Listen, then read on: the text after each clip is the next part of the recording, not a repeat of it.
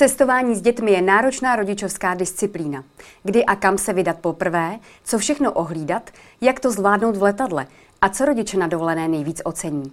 V podcastu odpoví obchodní ředitelka cestovní kanceláře Blue Style Lenka Pátek.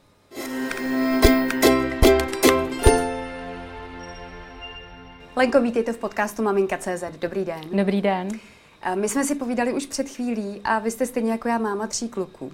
Klukům je 20, 15 a 4, tak nám nejdřív řekněte, jak se vybírá rodina dovolená.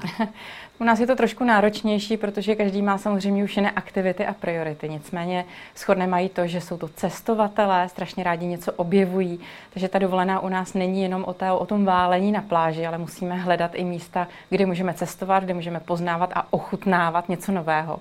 To je oblíbená aktivita všech, všech uh, mých synů. Uh, takže probíhá to tak, že já vždycky nadhodím nějaké destinace, ideálně nějaké, kde jsme ještě nebyli a dávám jim na výběr. Často přemýšlíme o tom, co bychom tam mohli dělat a nějakým způsobem je na to lákám.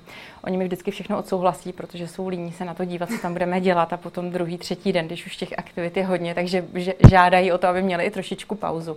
Nicméně my nejsme úplně taková standardní rodina, nám stačí opravdu chvíli relaxovat, odpočívat na té pláži a potom se potřebujeme pohybovat a potřebujeme objevovat a opravdu cestovat a poznávat eh, to nové místo, krajinu, lidi, kulturu a samozřejmě i jídlo. Tak myslím, že v rámci cestovní kanceláře Blue Style máte nejvíc zkušeností potom pro všechny, kteří váhají. Nicméně našimi diváky, čtenáři jsou uh, maminky malých dětí asi nejvíc. A první taková otázka, která napadá všechny rodiče, je, kdy můžeme vyrazit na tu dovolenou, abychom si to aspoň trochu v rámci nějakých možností užili. Tak co poradíte? Tak eh, já jsem s mými dětmi začala cestovat ze všemi vlastně, co jim byly nějaké dva, tři měsíce. Byla to ještě miminka v kočárku. A já musím říct, že ta dovolená stala za to, protože to dítě vlastně spí, jí, eh, můžete s ním cestovat prakticky kdekoliv, on vám ještě do toho jednoho roku nikam neuteče, takže jde o to jenom zvolit takovou dovolenou, aby tam nebylo třeba příliš velké horko. Pokud se někdo bojí eh, stravit nějakou dlouhou cestu s miminkem právě v letadle, tak je vhodné vybrat nějakou destinaci, kam se poletí třeba do dvou hodin a začít právě s nějakým takovým kratším uh, časem do letu, aby jsme se na to zvykli, aby jsme věděli, že ty děti to zvládnou. Oni ty děti totiž toho zvládnou úplně stejně, jako zvládneme my, jenom se nesmíme stresovat a nesmíme panikařit. A především na tu cestu do letadla musíme být dobře připraveni tak, aby to dítě to zvládlo, aby třeba neplakalo, protože ho bolí ouška, aby to přežili i ti ostatní spolucestující.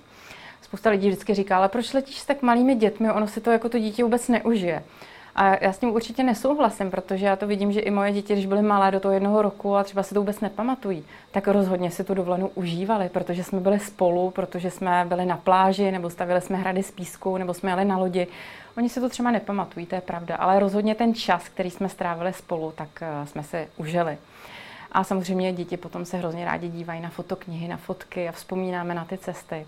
No a co se týče ještě té cesty v tom letadle, to si myslím, že je takové důležité to nepodcenit, protože děti tam často pláčou proto, ne, že mají strach, nebo že se bojí, nebo že nechtějí být v letadle, ale že něco bolí, že třeba bolí uši, když se startuje nebo když se přestává.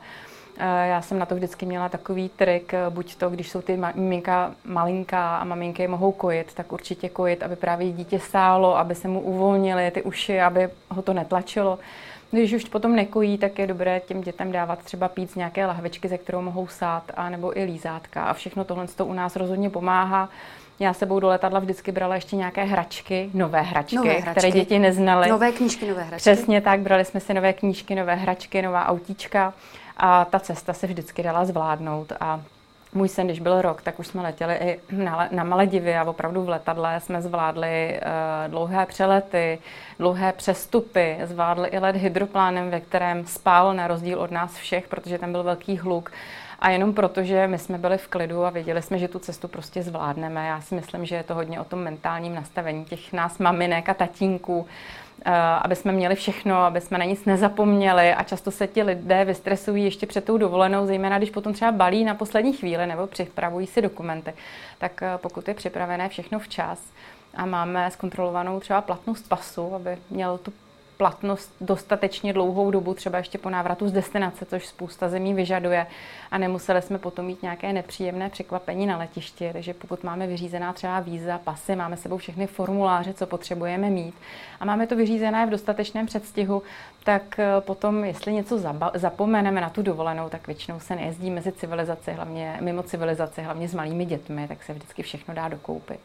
Vy jste mi krásně přeskočila už těm praktickým věcem. Pojďme se ještě vrátit k těm mm-hmm. miminkům. Takže nebát se. Ono je to asi dost často i o strachu toho mm. rodiče mnohem víc, než o tom, jak pak to dítě reaguje, ale to už jste uvedla sama. Eh, vybíráme tedy pobytové zájezdy s malými dětmi, předpokládám, tam asi to poznávací úplně není ideální. A e, co myslíte tak jakoby ošetřit, kromě toho, aby byla, aby byla ta doba letu co nejkratší? Tak já bych určitě vybírala ještě destinace, kde není příliš velké horko, protože samozřejmě ta, ty děti nemají úplně tak e, dobrou termoregulaci jako my dospělí. A co si budeme povídat, když bychom se sebrali v červenci nebo srpnu a poletíme s nimi třeba do Egypta, kde opravdu budou ty teploty přes třeba 45 stupňů, tak e, to dítě to bude zvládat daleko hůř a vlastně i my s ním, protože nám skutečně bude horko a budeme unavení. Takže bych vybírala ideálně dovolenou v destinacích eh, eh, buď eh, před tou hlavní sezónou, to znamená třeba květen, červen, anebo potom po sezóně září, říjen, listopad, kdy už ty teploty v těch destinacích nejsou tak vysoké a přesto je tam pořád hezké počasí. No a když už nám nezbývá uh, nic jiného, než cestovat právě v době té hlavní sezóny, protože máme třeba i větší děti, které už chodí do školy, tak vybrat nějakou destinaci, kde ta horka nejsou veliká. Na to je třeba ideální Madeira, uh, což je ostrov opravdu věčného jara a, a ta teplota se tam pohybuje, pokud je tam opravdu horko, tak už je to třeba, dejme tomu, 28 stupňů, takže to není nic, co by někdo nezvládl. Takže vybírat s rozvahou, aby jsme neletěli příliš třeba daleko, anebo pokud už víme, že to dítě to zvládne, tak vybrat takovou destinaci nebo na velké horko. Mm-hmm, tak to je určitě hodně praktický ty. Co ohlídat při samotném výběru toho zájezdu, protože si pamatuju na sebe, když jsem eh, to chtěla vybrat sama, dávala jsem do vyhledávačů, zadávala. Měla jsem vždycky pocit, že jsem totálně zavalená, hotely, nabídkami, všechno mi to splývalo. Tak určitě pojďme i zmínit, že vy jste hlavně rodinná firma, že to bude asi hezky ušité na míru. Ale co obecně by ten rodič měl ohlídat, aby bylo fajn na té dovolené? Tak eh, my, než na dovolenou jedeme, tak si vlastně hlavně říkáme, a říkám to i svým kamarádům, kteří chtějí pomoct s výběrem dovolené, tak já se ptám vždycky, co tam chcete dělat. Mm-hmm. Chcete být jenom v hotelovém rezortu a odpočívat a mít all inclusive a mít tam krásné bazény a skluzavky, hezkou pláž, a nebo třeba chcete cestovat, protože jsou lidé, kteří přece jenom chtějí trošičku objevovat a chtějí si půjčit auto.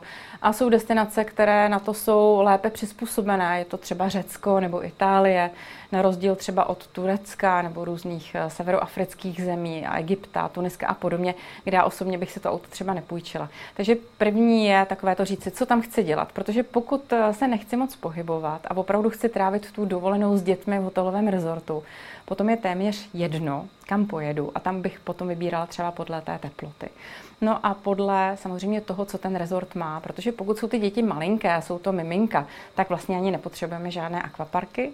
Pokud už jsou to děti větší, tak tam už se určitě nabízí to hledat třeba nějaké hotely, které mají kluby, třeba s českým mluvícími animátory a mají i akvaparky.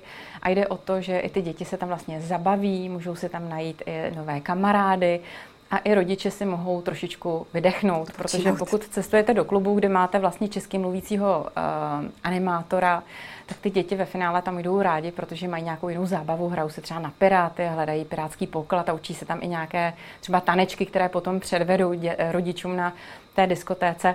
A co si budeme povídat my rodiče potom, když máme třeba dvě hodiny pro sebe, kde si můžeme dát drink, nebo si můžeme přečíst knížku, nebo můžeme jít spát, tak eh, to určitě oceníme. Takže to si myslím, že je velmi důležité při výběru dovolené a samozřejmě je to i ten rozpočet. Člověk mm-hmm. vždycky ví, eh, eh, kolik na tu dovolenou má a měl by se dívat vlastně na celkovou cenu toho zájezdu. Nekoukat se jenom na cenu pro dospělé od a pro děti a tak dále, protože často třeba tím, že ehm, v těch nabídkách first minutových jsou často i děti úplně zdarma, tak oni můžou dohnat v podstatě potom tu celkovou cenu nebo ji snížit podstatně. Takže vždycky dobré si říct, jaký mám ten budget. A pokud těch nabídek je na tom internetu opravdu velké množství, tak bych asi spíš zašla potom do cestovní kanceláře za nějakým ověřeným prodejcem. Ti uh, prodejci většinou mají nacestováno, často ty destinace znají nebo i ty rezorty a potom vám určitě poradí třeba z té vlastní zkušenosti. A nebo dát na recenze nějakých známých a přátel, kterým mm-hmm. se skutečně někde líbilo a doporučili by vám ten hotel uh, a jeli by tam znova je spousta klientů, kteří se vrací na stejné místo třeba desetkrát za sebou. Mm-hmm. Někteří lítají do hotelů v Egyptě uh, i třeba dvakrát, třikrát za sezónu. Já jsem cestovatel eh, tělem i duší, abych to nedělala, já hrozně ráda měním místa. Ale zase na druhou stranu chápu ty lidi, kteří celý rok šetří vlastně na tu dovolenou a chtějí si užít hlavně ten odpočinek a dobré jídlo, vlastně nepotřebují objevovat a poznávat a nechtějí potom riskovat to, že se jim třeba někde nebude líbit, tak uh, asi rozumím i tomu, že se vrací stále na to své jisté mají. Takže určitě bych šla po doporučení a důležité je, že tady ta doba, kterou máme, tak uh, nic nedokážete schovat. Tady, tady je spousta různých cestovatelských portálů, můžete si vyhledat různé recenze, podívat se, co o tom hotelu píší i lidé. To, co bylo v roce 97, 8, 9, že si každý mohl napsat do katalogu v podstatě, co chtěl a klienti mm-hmm. si to nemohli ověřit. Tak díky bohu, tahle doba už je dávno pryč a ti naši klienti a cestovatelé vlastně si mohou ověřovat i z jiných zdrojů, jestli ten hotel je na tom dobře nebo ne. Mm-hmm. Vy jste, Lenko, zmínila jednu velmi praktickou věc, na které se dá v uvozovkách ušetřit, třeba first minute. Co dalšího je takového hodně sympatického a obyčejný smrtelník by o tom dopředu nevěděl a můžete to doporučit jako dobrý tip právě na to ušetření nějakých peněz? No tak eh, je to i právě o tom, co na té dovolené chcete dělat, protože pokud chcete strávit dovolenou skutečně jenom v hotelovém rezortu a máte malé děti, které neustále chtějí, já nevím, zmrzlinu a nějaké zákusky a hranolky a různá občerstvení, tak tam bych skutečně volila potom ten hotel all inclusive, mm-hmm. protože nemusíte už na nic myslet. Vy vlastně si tu dovolenou zakoupíte a víte předem, že pokud budete chtít utratit něco navíc, tak to bude třeba za nějaký výlet nebo za nějaké dárky, ale víte, že v tom hotelu je o vás postaráno. Pokud samozřejmě už potom budete chtít cestovat, tak tam je potřeba počítat s nějakými náklady navíc, protože když se vezmete hotel třeba jenom se snídaní nebo spolupenzí, což já osobně upřednostňuji, tak ale musíte počítat s tím, že potom utratíte něco za nápoje a za jídlo i během cest ale zase na druhou stranu poznáte tu krajinu, poznáte tu zemi a ochutnáte ji. Když pojedete, já nevím, do voňavého Maroka, tak prostě když půjdete do nějaké místní restaurace nebo byť budete jíst na náměstí Marrakeši, nějaké dobroty, tak eh, si vychutnáte i tu místní atmosféru, ale musíte trošku počítat s tím a i třeba si hlídat ten rozpočet, abyste ho nepřesáhli. Mm-hmm. Něco za něco prostě. Přesně tak. A, a naopak, pokud si budu chtít opravdu užít, tak třeba Blue Style zařizuje i celou škálu nadstandardních služeb. Máte tady privátní transfer mm-hmm. z mhm. letiště, láhev vína na pokoj, nejzajímavější výlety. Využívají to vaši klienti? No, využívají. Třeba ten transfer se docela často využívá. Jsou klienti, kteří si chtějí zaplatit i třeba, třeba za luxusnější dovolenou, nebo je to parta přátel a oni potom nechtějí čekat na ten transfer na letišti, vlastně na ten autobus, který samozřejmě eh, rozváží ty lidi po těch hotelech. My se snažíme to dělat tak, aby nestavěl 15krát, ale aby stavěl třeba třikrát a postupně se ti lidé vystupují ale když je vás parta známých, tak eh, se dá objednat právě třeba i soukromý transfer. I samozřejmě, když jsou lidi ve dvou, tak můžete jet taxi. Ale často to využívají, že vlastně už se potom sejdou, delegát na letiště odveze na ten soukromý transfer, odvede a oni už se potom dojedou sami do toho hotelu. A samozřejmě jsou to potom i ty nadstandardní služby. Někdo třeba kupuje, koupí dovolenou rodičům, tak eh, jim to chtě, chce opravdu zařídit ze vším všude, mm. takže jim může zaplatit i třeba ta přednostní místa v letadle, dá se v letadle zaplatit třeba lahev sektu nebo šampaňského, stravování a potom na místě se dá samozřejmě objednat i potom třeba nějaké víno na pokoj, kož s ovocem. I když často třeba klienti, když tam tráví uh, nějaké výročí nebo někdo tam slaví narozeniny, tak to často stačí jenom nahlásit a ten hotel Total. už v rámci zřejmě, zejména pokud je to all inclusive, tak se většinou o ně postará a nějaký takovýhle nadstandard jim tam připraví sám. Představa je to krásná, Lenko. Které destinace jsou in? Horké léto máme za sebou, kam lidé, lidé vyráží, třeba i právě rodiny s dětmi v tomhle období podzim tak zima. Teď tou nejprodávanější destinací je určitě Egypt. Egypt je celoroční destinace, ale teď už tam nejsou ta velká horka, ale přitom je tam pořád krásné teplo a je to vlastně taková ta cenově nejpříznivější destinace, kterou my v tuto chvíli nabízíme a je právě ideální pro rodiny s dětmi, ale samozřejmě i pro cestovatele, kteří jedou třeba jenom ve dvou, protože my nenabízíme jenom rodinné hotely, nabízíme i hotely, které jsou vhodné pro páry. Dokonce existují hotely, které jsou pouze pro dospělé, které neakceptují klienty mm. mladší třeba 16 nebo 18 let. A v Egyptě máme dokonce v nabídce i party hotel, který je opravdu pro mladé lidi, anebo zkrátka nejenom pro mladé, pro lidi, kteří se chtějí bavit, kteří chtějí mít party, diskotéky a podobně. Eh, takže to je Egypt. Potom další z takových těch destinací rodinných, kde, jsou, kde je nádherná pláž a je to hlavně o té dovolené u moře, u krásného moře jsou Kapverdy. Které už jsou trošičku dál. Ta doletová vzdálenost nějakých 6,5 hodiny ale ta pláž a to moře tam stojí skutečně za to. Já říkám, že tam je moře jak na Maledivách, tam mm-hmm. ten oceán, byť atlantský, je nádherně bledě modrý. Je tam krásná pláž, skvělé jídlo. A potom uh, vlastně uh, dalších, uh, ty další destinace, které nabízíme, tak jsou rozhodně Spojené Arabské Emiráty, anebo třeba Oman, který jsme teď nově otevřeli a který je skvělý i pro cestovatele, protože vy s námi můžete letět do Muskátu, tam si dáte třídenní okruh s českým mluvícím průvodcem, každý den jste na jiném místě a pak přeletíte na jih do Salala, kde si můžete na nádherné pláži strávit další třeba tři dny, čtyři dny dovolené a pak už se vrátíte přímým letem zase do Prahy. Takže i takové věci se nabízejí. No a samozřejmě pro ty, kteří milují exotiku, tak si mohou uh, zaletět na Maledivy nebo do Tajska nebo na Mauricius a do podobných exotických destinací, které máme samozřejmě také v nabídce. Teď se vraťme k těm dětem do toho Egypta a pojďme probrat Aha. ještě další praktickou věc. O letadle jste mluvila hezky, ale velkým tématem je kočárek mm-hmm. do mhm. letadla.